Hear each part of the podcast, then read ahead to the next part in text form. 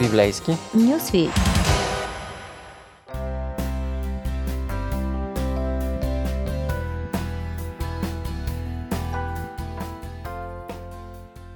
Здравейте, приятели! Аз съм Ради, а вие заедно с мен сте в библейски нюсвит, където разтваряме Евангелието на Марк, намираме се в 10 глава и се придвижваме заедно с малката групичка на Исус, които отново са на път за Ерусалим.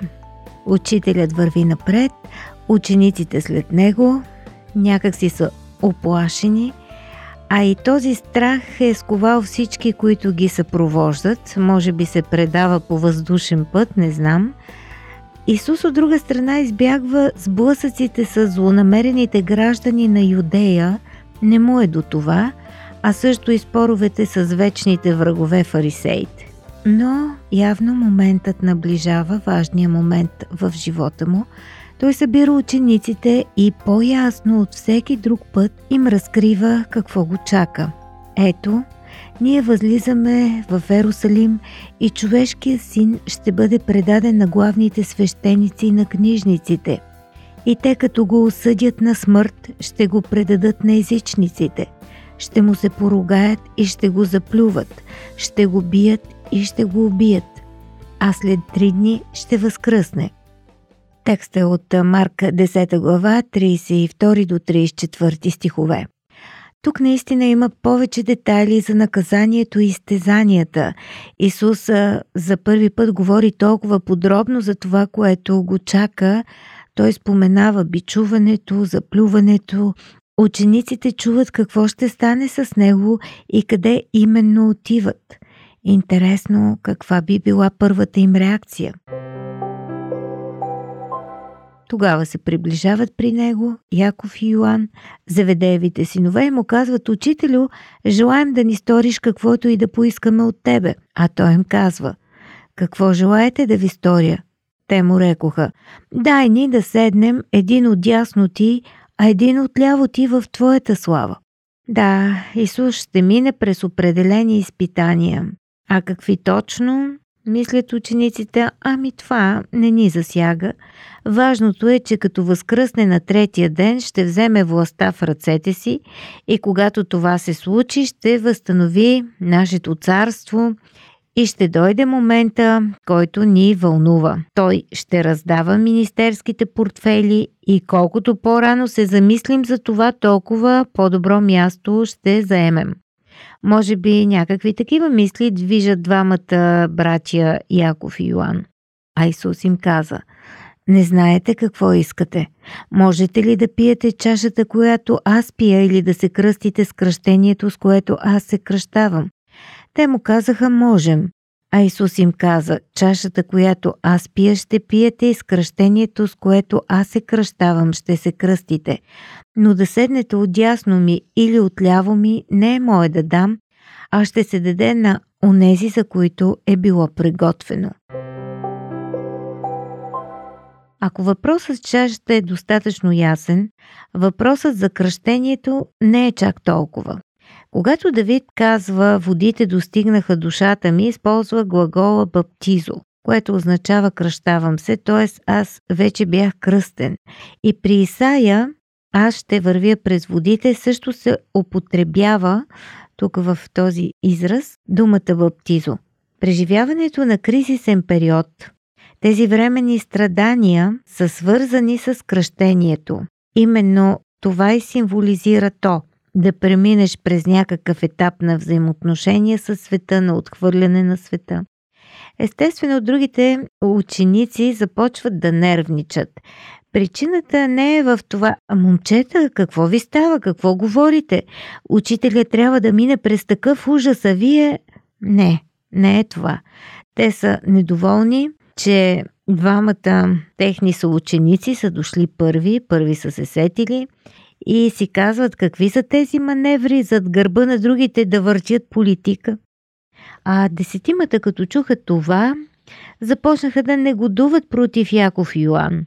Но Исус ги повика и им каза, вие знаете, че унези, които се считат за управители на народите, господстват на тях. и големците им властват над тях, но между вас не е така. И който иска да стане големец между вас, ще ви бъде служител. И който иска да стане пръв между вас, ще бъде слуга на всички. Защото наистина човешкият син не дойде да му служат, но да служи, за да даде живота си откуп за мнозина. Наистина тези думи казват всичко. Няма нужда от коментар. За обърнатата пирамида на властта сме си говорили в предишно предаване, така че разделяме се за минута и продължаваме с една изключителна среща в края на Марк 10 глава. Какво да кажем за дискусии по Радио 316?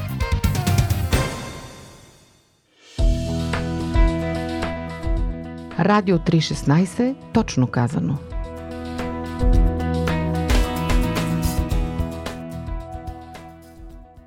И така, приятели, нашето пътуване с Марк продължава.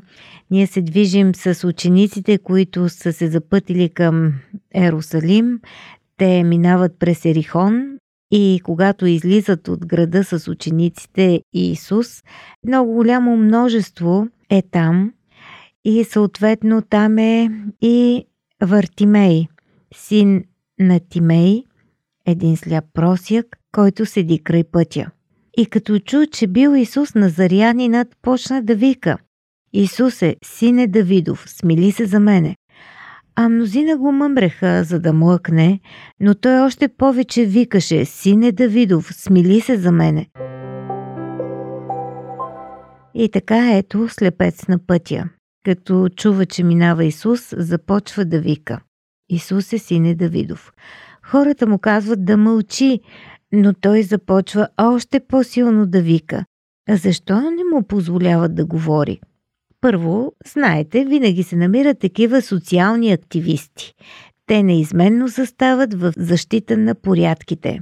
Не му е тук мястото, господине, да викате. Не сте си на нивата, смущавате хората. И второ, самото обращение Сине Давидов е смущаващо по това време, в онзи момент – защото то говори за претенция към престола. Да се говори открито за това е опасно по тези места. И накрая хората ползват своята власт и се опитват да попречат на Вартимей да говори. И така Исус се спря и каза, повикайте го. Викат слепеца и му казват, дерзай стани, викате. И той си хвърли дрехата и скокна и дойде при Исус. Захвърлянето на горната дреха подсказва две неща. Първо, това са детайли от свидетелския разказ, от една страна, а от друга гледна точка, този детайл говори за ситуацията, когато хвърляш работния гъщеризон или мръсните дрехи, за да се срещнеш с някой високопоставен, важен човек. Може би тук е такава ситуацията. Слепецът се приближава. И Исус му казва, какво искаш да ти сторя? Слепецът му рече, учителю, да прогледам. А Исус му каза, иди си, твоята вяра те изцели. И той веднага прогледа и тръгна след него по пътя. Тук виждаме важен детайл.